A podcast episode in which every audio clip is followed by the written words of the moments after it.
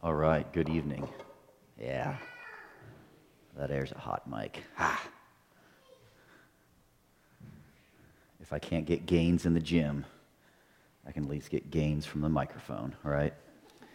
We take it where we can get it.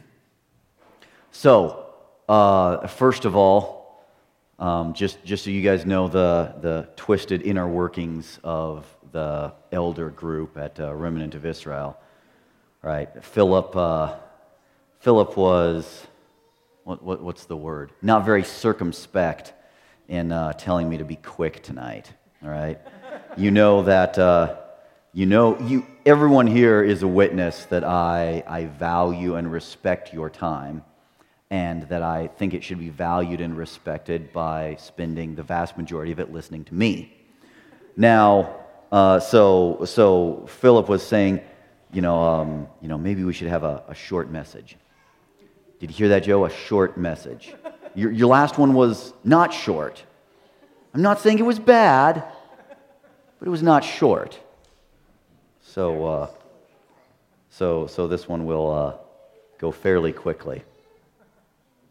Um, uh, so, uh, for you know, welcome, of course, to Remnant of Israel Messianic Synagogue. We are celebrating uh, the feast of Bikurim, the feast of the first fruits.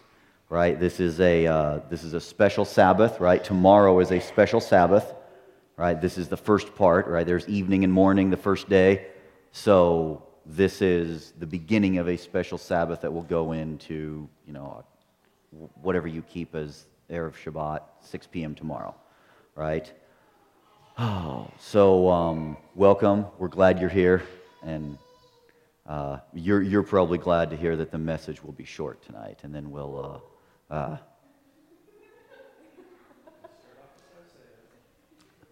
oh, if I start off with Isaiah, we're going to be here all night, so we can't start off with Isaiah. Um, so, Adonai Sfatai Tiftach, Ufi Yagid Tehiloteka. O Lord, open my mouth, and my lips will tell forth thy praise two things I want to talk about fairly quickly. Uh, first of all, first fruits, right? First fruits is one of the Moedim, right? You just heard Philip read to you the, uh, the specific commandments for observing this Moad, right? Moad is, means appointment, right? It's the same word that's used today in both Hebrew and Arabic for appointment, right? It's an appointed time.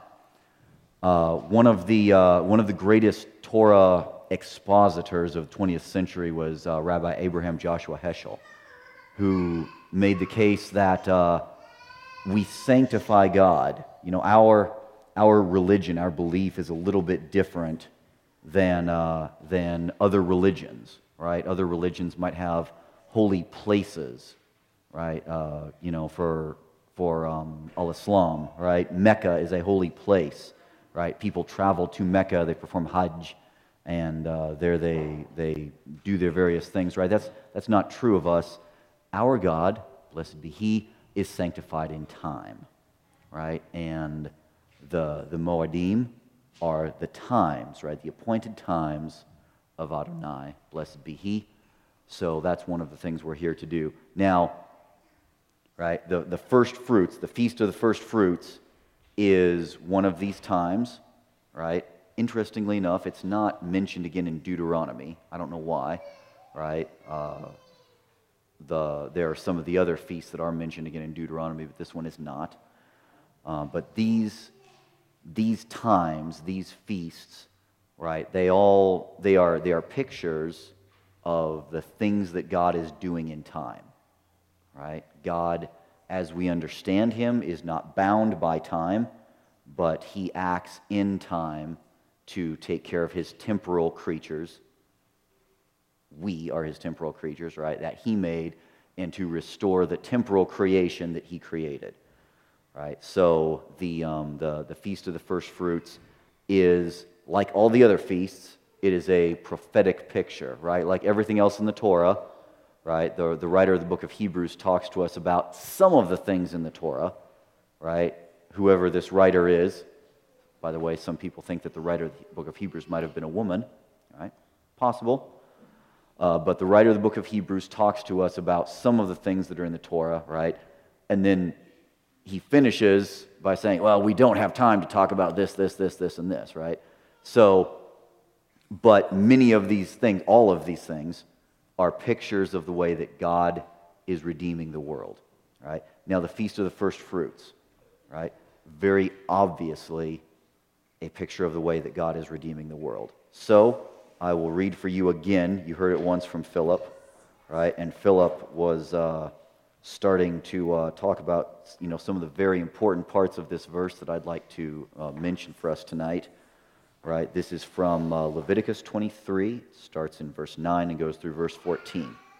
And Adonai spoke to Moses, saying, Speak to the children of Israel, and say to them, When you come into the land which I give you, and reap its harvest, then you shall bring a sheaf of the first fruits of your harvest to the priest.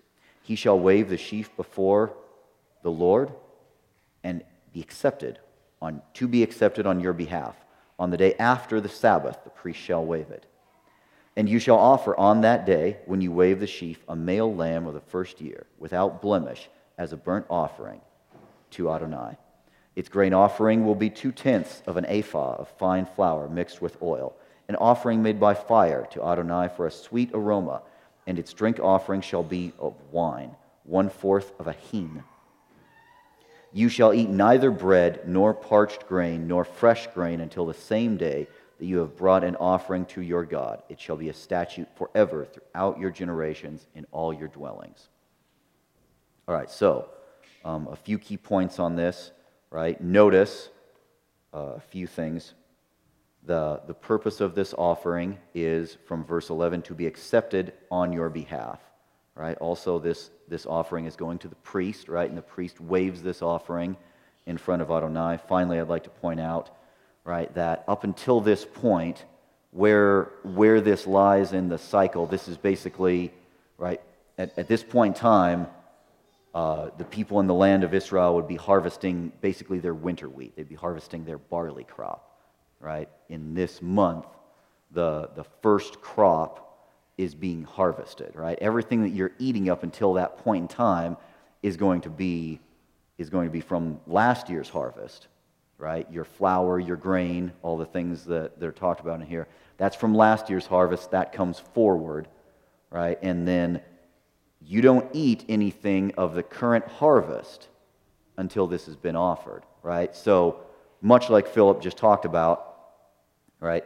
These are these are literally first fruits, right? First fruit is a good translation of this word, the, word, the Hebrew word bikurim, right? And what's going on here is that this offering, right, this comes first, and then you get to enjoy the harvest, right? So uh, please just, I, I guess, note that, right? So the observance, right, and yes, we don't have a temple here, right, but the observance is that uh, I think to our lives, what does that mean that we do, right? I, I think that that means that, you know, for us, you know, the, the halakha that I would suggest in this matter is that, you know, that we, we can give, you know, some type of tithe, and we just need to realize what we're doing here, right? In that, uh, you know, we're not as much of an agricultural society as they were back then, right? But that tithe,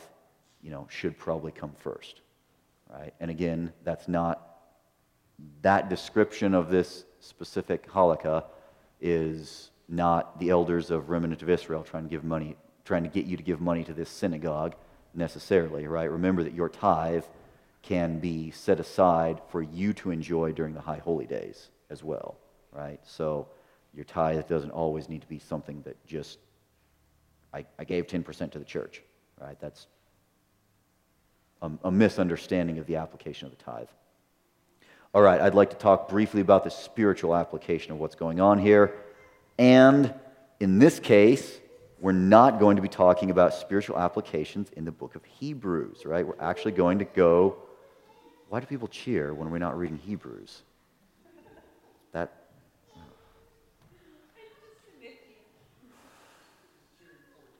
Oh, yeah. Uh, we, so I, I know, I know that every time we read Torah, we need to read the book of Hebrews. We're kind of going to be in the spirit of the book of Hebrews, but we're actually going to be in 1 Corinthians. Open with me, please, to 1 Corinthians. chapter 15. We're going to read the whole thing. It's a long chapter, too. But it's good. This is good stuff, right? So Paul is going to Paul is going to help us out with our understanding of the first fruits. Moreover, brethren, I declare to you the gospel which I preached to you, which also you received and in which you stand, by which you are saved, if you hold fast to that word that I preached to you, unless you believed in vain. For I delivered to you, first of all, that which I also received, that Christ died for our sins according to the Scriptures, that he was buried, that he rose again on the third day according to the Scriptures, that he was seen by Cephas, that's Simon Peter, then the twelve, and he was seen by over 500 brethren at once, of whom the greater part remain to the present, but some have fallen asleep. After that, he was seen by James, then all the apostles. Last of all, he was seen by me also as by one born out of due time. For I am the least of the apostles. I'm not worthy to be called an apostle because I persecuted the church of God. But by the grace of God, I am what I am, and his grace toward me was not in vain, but I labored more abundantly than they all. Yet not I, but the grace of God which was in me. Therefore, whether it was I or they, so we preach, and so you believe. Now, if Christ is preached that he has been raised from the dead, how do some among you say there is no resurrection from the dead? But if there is no resurrection of the dead, then Christ has not risen. And if Christ is not risen, our preaching is empty, and your faith is also empty. Yes, we are found false witnesses of God because we have testified of God that he raised up Christ, whom he did not raise up, if in fact the dead do not rise. For if the dead do not rise, then Christ is not risen. And if Christ is not risen, your faith is futile. You are still in your sins. Then also those who have fallen asleep in Christ have perished. If in this life only we have hope in Christ, then we are of all men most pitiable. But now Christ is risen from the dead and has become the firstfruits of those who have fallen asleep. For since by man came death, by man also came the resurrection of the dead.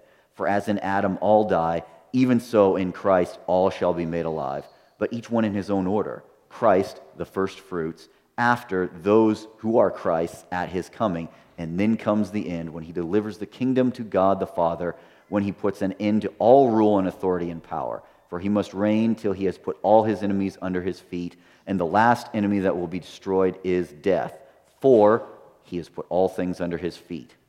But when he says all things are put under him, it is evident that he who put all things under him is expected. Now, when all things are made subject to him, then the Son himself will also be subject to him who put all things under him, that God may be all in all. Otherwise, what will they do when they're baptized for the dead if the dead don't rise? Why then are they baptized for the dead? Why do we stand in jeopardy every hour? I affirm, by the boasting in you which I have in Christ Jesus our Lord, I die daily. If, in the manner of men, I have fought with beasts at Ephesus, what advantage is it to me? If the dead do not rise, let us eat and drink, for tomorrow we die. Do not be deceived. Evil company corrupts good habits. Awake to righteousness and do not sin, for some do not have the knowledge of God. I speak this to your shame. But someone will say, How are the dead raised up? And with what body do they come? Foolish one, what you sow is not made alive unless it dies. And what you sow, you do not sow that body which shall be, but mere grain, perhaps wheat or some other grain. But God gives it as a body, excuse me, God gives it a body as he pleases, and to each seed its own body. All flesh is not the same flesh, but there is one kind of flesh of men, another of animals, another of fish, another of birds. There are celestial bodies and terrestrial bodies, but the glory of the celestial is one, the glory of the terrestrial is another. There is also the glory of the sun, the glory of the moon, another glory for the stars, for one star differs from another star in glory. So also is the resurrection from the dead.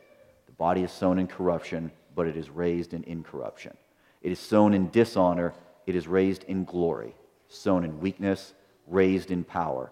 It is sown a natural body, it is raised a spiritual body. There is a natural body and there is a spiritual body. And so it is written the first man, Adam, became a living being the last Adam became a life giving spirit. However, the spiritual is not first, but the natural, afterward, the spiritual.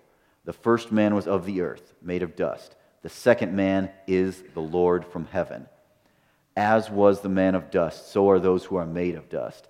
And as is the heavenly man, so those who are heavenly. And as we have borne the image of the man of dust, we shall also bear the image of the heavenly man. Now, this I say, brethren, that flesh and blood cannot inherit the kingdom of God, nor does corruption inherit incorruption. Gigi, don't sing, please. Behold, I tell you a mystery. We shall not all sleep, but we shall all be changed in a moment, in the twinkling of an eye, at the last trumpet. For the trumpet will sound, and the dead will be raised incorruptible, and we shall be changed. It's an aria for baritone, anyways, right? You wouldn't sing that. For this corruptible must put on incorruption, and this mortal must put on immortality. So when this corruptible has put on incorruption, and the mortal has put on immortality, then shall be brought to pass the saying that is written Death is swallowed up in victory. Death, where is your sting? Hades, where is your victory?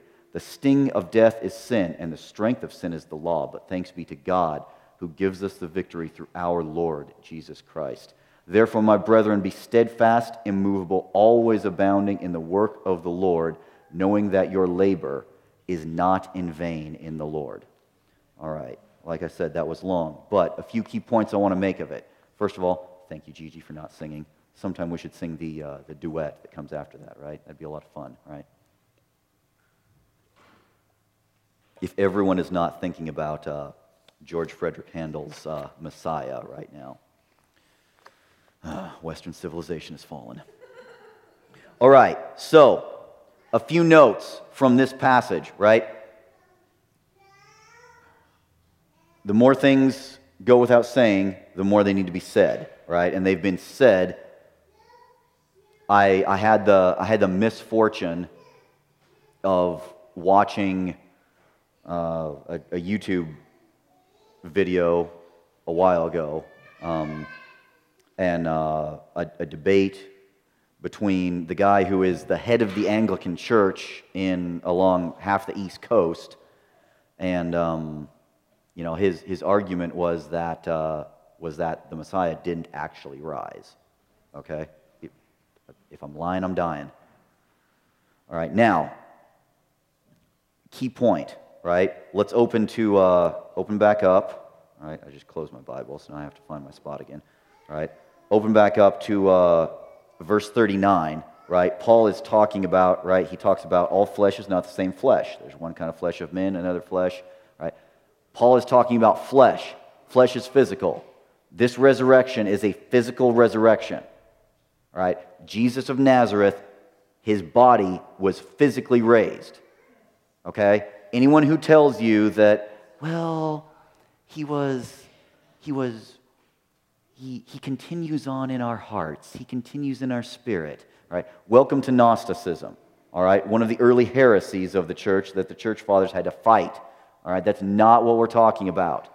Okay? I'm not talking about some weird, this is my truth, that's your truth, and, and in, in some sort of sense this happened. No. This is a physical resurrection. Yeshua ben Yosef Minatzeret physically Right? First of all, he was physically dead. Right? You will have people tell you, oh, well, he, he just swooned on the cross. Right? It's called the swoon theory. Again, if I'm lying, I'm dying.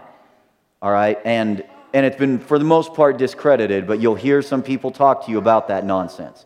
All right? The man was dead. Romans knew how to kill people. All right? They stabbed him in the side. His blood was starting to separate. If your circulatory system works, your blood doesn't separate. All right? That dead, dead, dead. The man was dead. All right? And he was raised from the dead. He was dead, dead, dead, cold and dead. All right? Right? And he was raised physically from the dead.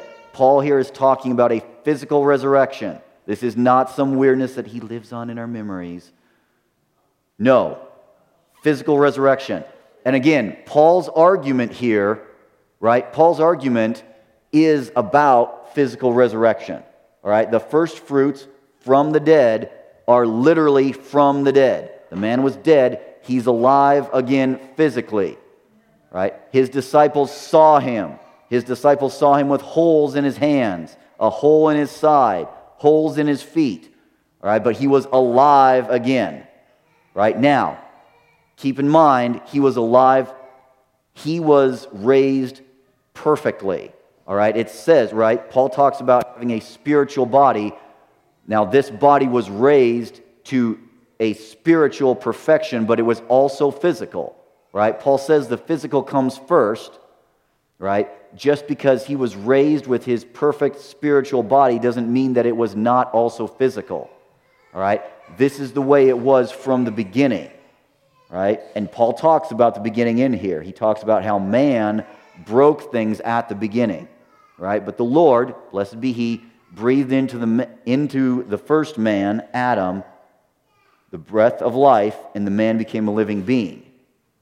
Right? It was at that point in time that the spiritual and the physical were perfectly joined together. Right? Now, death is not natural, it is not part of God's plan. All right? That doesn't mean God isn't sovereign, it doesn't mean God isn't in control. All right? It means that when God gives dominion to man and man messes things up, God allows man the freedom to make choices, even if they are stupid. All right? But death, right? It is death also that is the last enemy that is going to be destroyed, right? Let's read it again. Let's just say, then comes the end, right? This is verse 24, and we'll continue reading on to verse 25. Then comes the end when he, that's our Messiah, delivers the kingdom to God the Father. When he puts an end to, right? Again, this is talking about our Messiah. He puts an end to all rule and authority and power, for he must reign till he has put all enemies under his feet, and the last enemy that will be destroyed is death. All right? If you believe anything other than that Jesus of Nazareth rose physically, bodily, and defeated death, you are not being consistent with the message of the text here. All right? That's you know, the, the argument that, well, you know, Jesus just lives on in our hearts, right? We're going to call that simple Simon, as in Simon Peter, right? Simple Simon that, you know, apparently to, to listen to these weirdos that preach this heresy, and it is heresy, which is why we need to talk about it, right? Oh, well, you know, Simon Peter and the other apostles, they just, they, they figured out the deep spiritual meaning of what, what Jesus said. All right, Jesus did have some deep spiritual things that he said. But the fact of his physical, bodily resurrection is the key point of everything that we're talking about.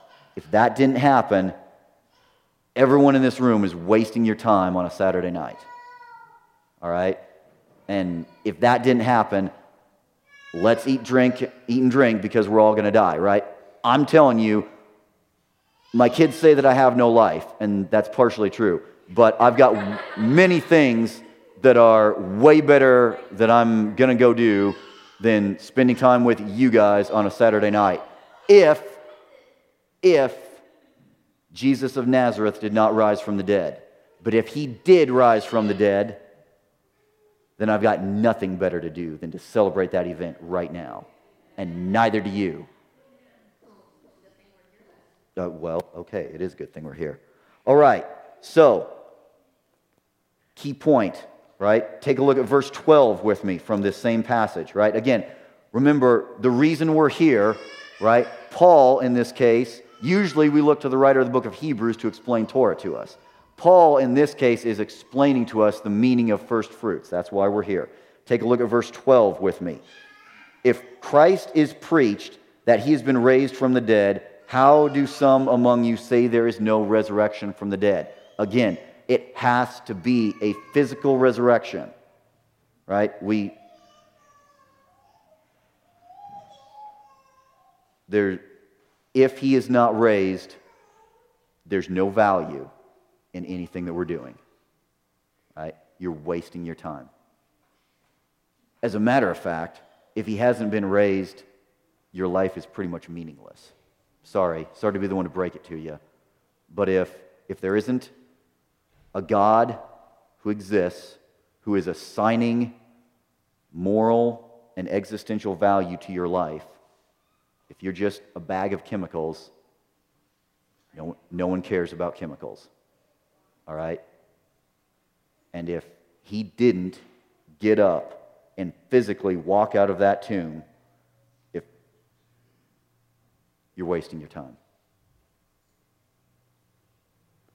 All right.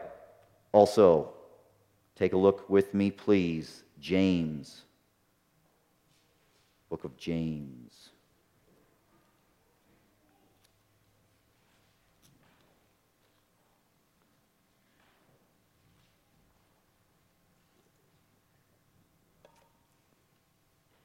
James. Who wrote the book of James? James. Okay, good job. Good job.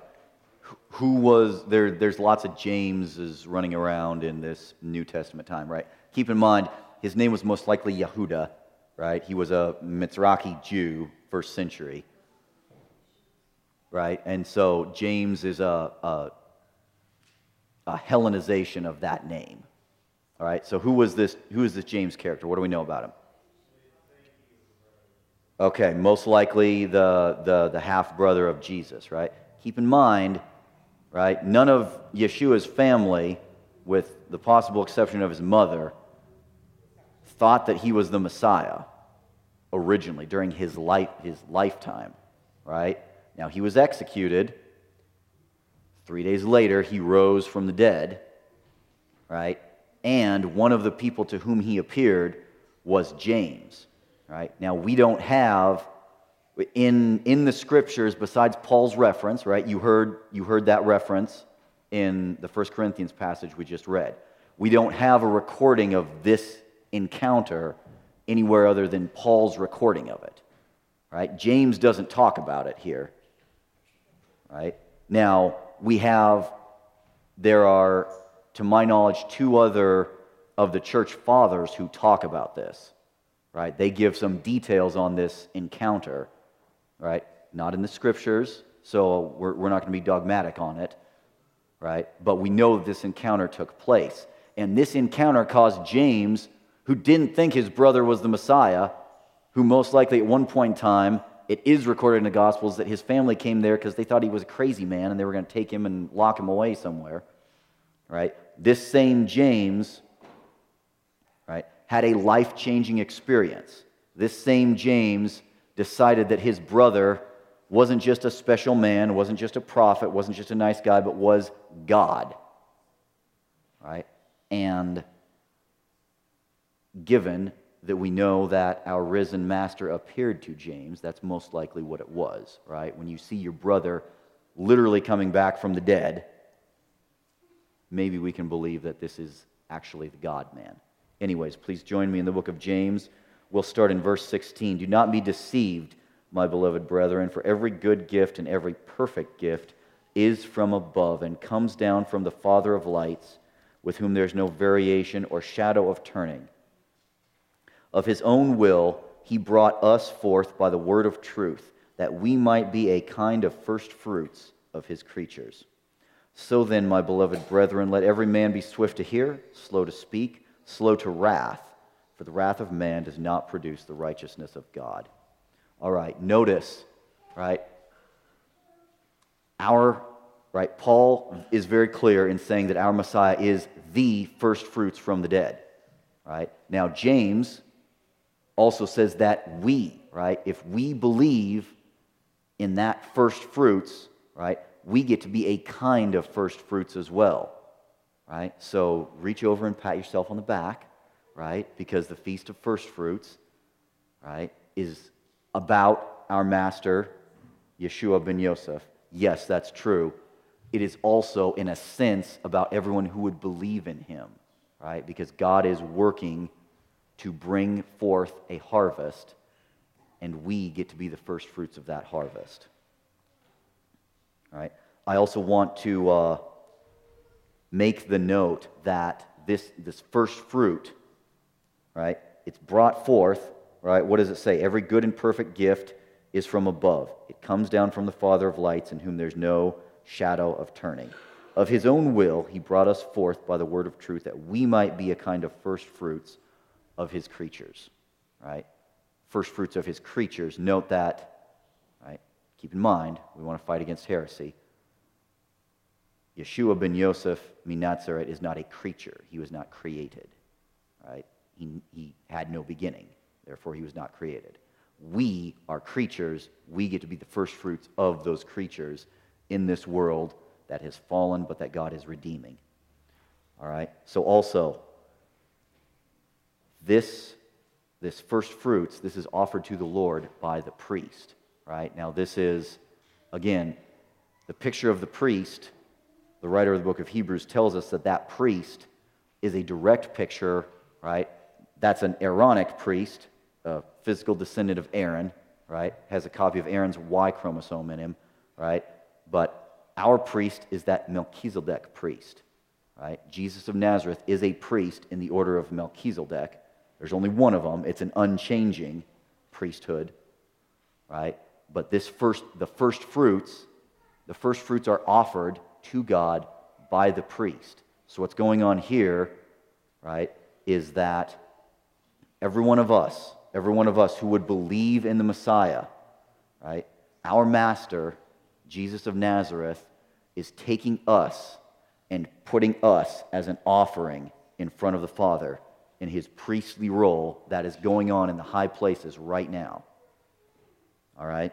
So be encouraged, right? And also take seriously what's going on here, right? This is why in the scriptures God tells you, be holy as I am holy, right? Because that's, that's a high calling, right? Right? We are being offered as part of this first fruits, and offerings made to the Lord are holy. Uh, finally, uh, turn back with me to uh, Leviticus, please.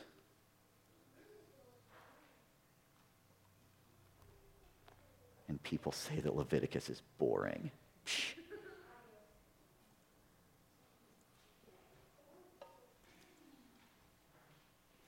All right.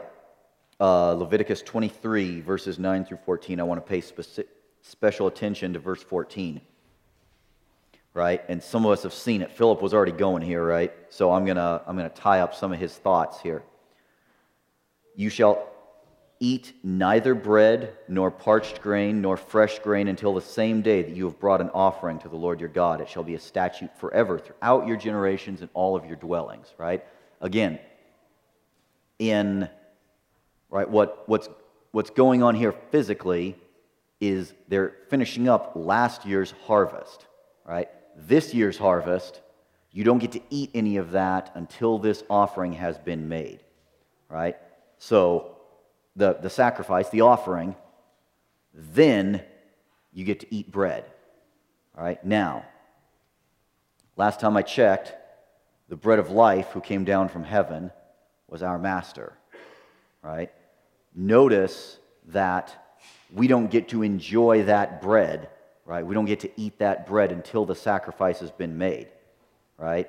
So, this, right, under, understanding, as the writer of the book of Hebrews understands, the, the, the, inherent, the inherent weakness of a temporal system, right?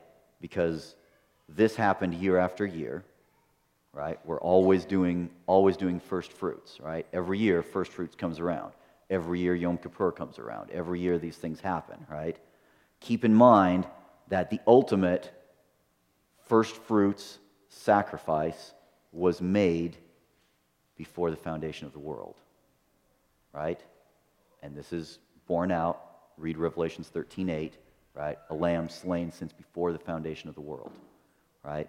So, what I'm, what I'm trying to say here is that this passage is showing us the eternal nature of the sacrifice of our Lord, right?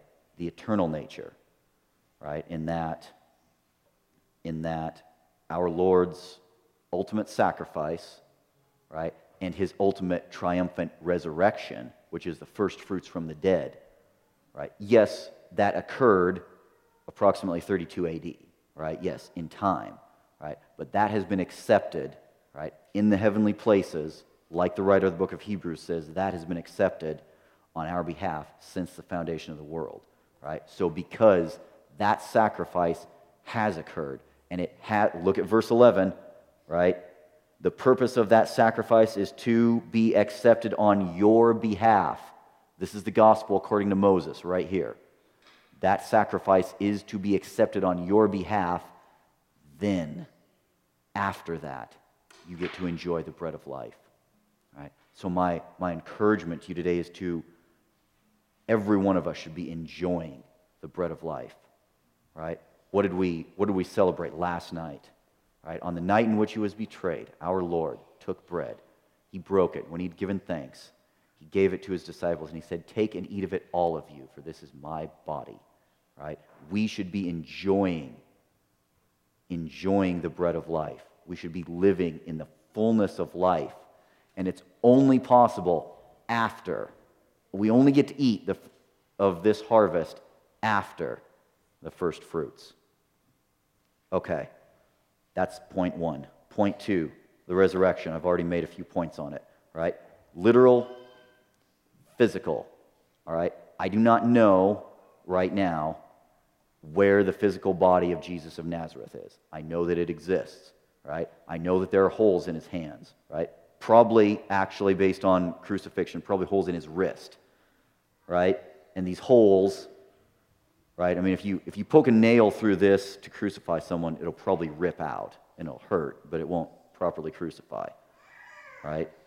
So, to make sure that none of his bones were broken, because that's the requirement of the Passover lamb, right? He was probably nailed right here, okay? Now, notice, right, that yes, his body was raised perfectly. Well, why does his body still have holes in it, right? Because those holes are wounds of honor and for the rest of eternity, every one of us, right, who has chosen that we want to live in his kingdom will be able to go up to his physical body and see the work that he has done for every one of us. All right? I'm not going to, you know, people that got blown apart in a war, they're not going to be raised blown apart. Okay? They'll be raised with perfect bodies. But they don't need, right, to show wounds on their bodies that were necessary for the salvation of mankind. All right? So don't let it trouble you. It shouldn't trouble you. It should, right? You should give glory to God when you know that Jesus' body is raised. I don't know where it is physically right now, right? It will someday return to the Mount of Olives in great glory. And yes, he'll still have holes, right? And those, those holes are exactly the way they're supposed to be. All right? So, literal physical resurrection. All right, also, right, I want you to know and to understand our religion, our worldview, totally different than a lot of the religions and the worldviews that you'll deal with, right? Because our religion is based on fact. We have good historical fact to back up the things that we're saying. All right? There is, there we have an embarrassment of riches in studying the history of the resurrection. All right? So, I, I'm by no means a professional historian. I'm certainly an amateur historian. Amateur being the key word, right? Now, right? Um, my wife, her birthday is on uh, October 25th, right? For those of you who are fans of English history, October 25th is St. Crispian's Day, and in the year 1415, right, a, a French, a vastly numerically superior French force charged against English and Welsh longbowmen at the Battle of Agincourt, and they lost. They got their rear ends handed to them, right? So, we don't usually celebrate my wife's birthday.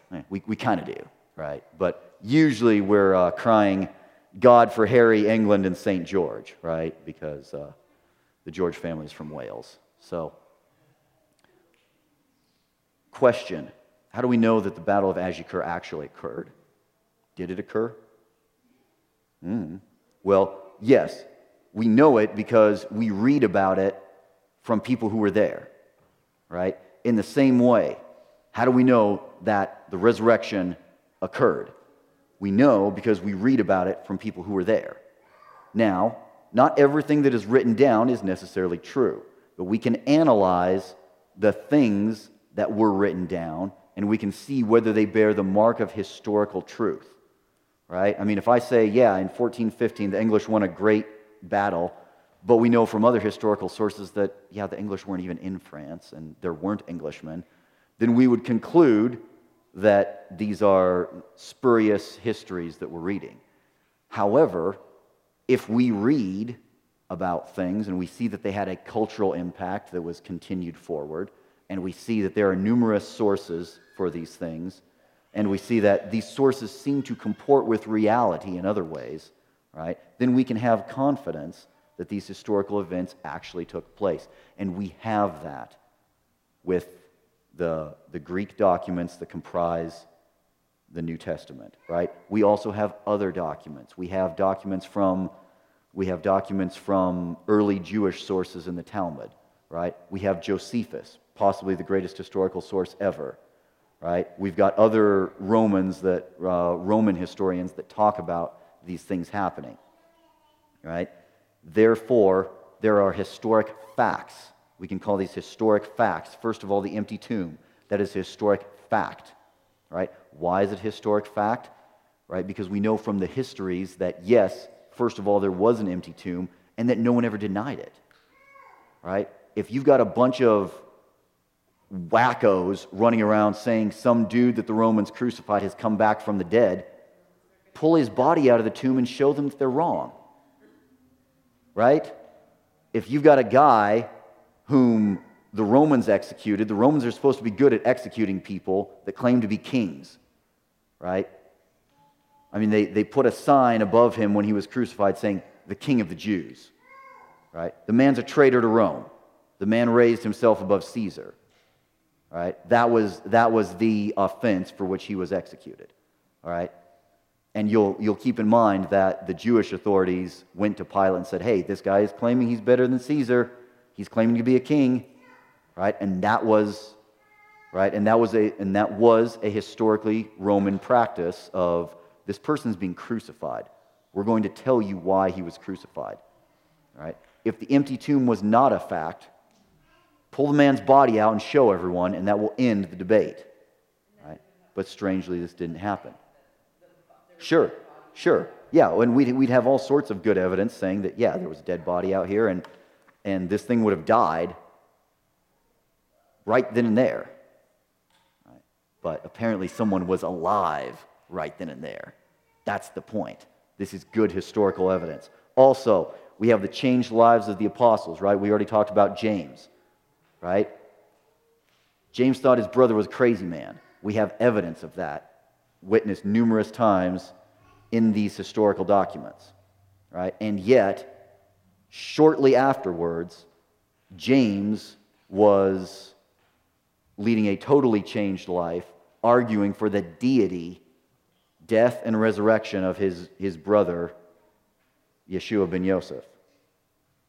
Right? We also have the cha- we have various changed lives. All of the apostles had a changed life, right, based on their, their religious upbringing, right? There was, there was nothing, there's, there's nothing in the scriptures that leads us to conclude that someone comes back from the dead before the judgment, right? There, there's, there, there's nothing, you know, now, when I say that, what I'm, I'm, I'm not talking about the specific prophetic references to the Messiah, right?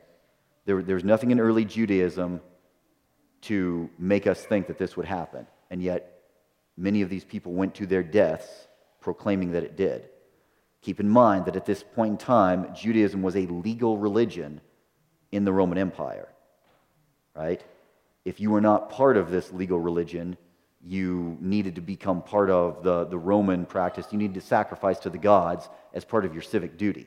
Jews didn't have to do this, right? But these, these Messiah, these Christians, right, were willing to move themselves in some cases outside of the realm of this legal religion, right, in order to, uh, in order to proclaim this man risen, right? We also talked about Paul, right? Paul was a student of Gamaliel the Great, right? He mentions, him he mentions his teacher specifically in some of his writings, right? Paul talks about his conversion, right? So we have the changed lives of the apostles, right? We also have early attestation of these early historical sources, right? This is good historical evidence, right? These historical facts, right? There was an empty tomb, right? Well, first of all, let's start with there was a guy named Jesus. There was a guy named Pilate. Pilate killed Jesus, right? Jesus was dead. When we say Pilate killed Jesus, Jesus was dead. Dead, dead, dead. Yeah, yeah, no, no swoon, right? That's just weirdness, right? No swoon, dead, buried, right? Empty tomb, and then a number of these early followers of Jesus very firmly believe that they had seen him alive. These are historical facts, right? These are historical facts that are, for the most part, not questioned. Now, what do you think happened? The most logical thing is to conclude that this man got up and walked out of that tomb. Now, I understand virgins don't give birth, men don't walk on water, and dead men don't rise. Let me finish the thought unless these things happen by the power of God. All right? This is the most important thing that has ever happened in the history of humankind, with the possible exception of the creation of the universe. Possible. But certainly in the, since the fall and since the, in the, the redemptive work of God temporarily began, there is nothing more important than this. And we have very good evidence that it happened. So I would like to conclude. I hope that I've been uh, short enough, Philip, for your taste. Um, I would like to conclude by um, exhorting you guys. Note that, note that both Paul and James, they talk about the resurrection, right? They talk about the first fruits. And both of them conclude with an exhortation to moral behavior, right? This, the, the historical fact of the resurrection, should do, should do warm, fuzzy things for your heart. That's certainly true. But it should also lead us to moral behavior, right? It should lead us to live lives as if this has happened, right? To lead, live lives as if there is a God, blessed be He, right? He is fixing everything we see broken in the world. He wants to fix you? We should go along with that fixing process, and we should live lives that show that we're going along with it. All right, let me finish with. Uh, all right, we're talking about harvest. We're talking about first fruits, so I don't think there's a better place to finish than John chapter 4. And uh, we'll start in verse 31. In the meantime, his disciples urged him, saying, Rabbi, eat.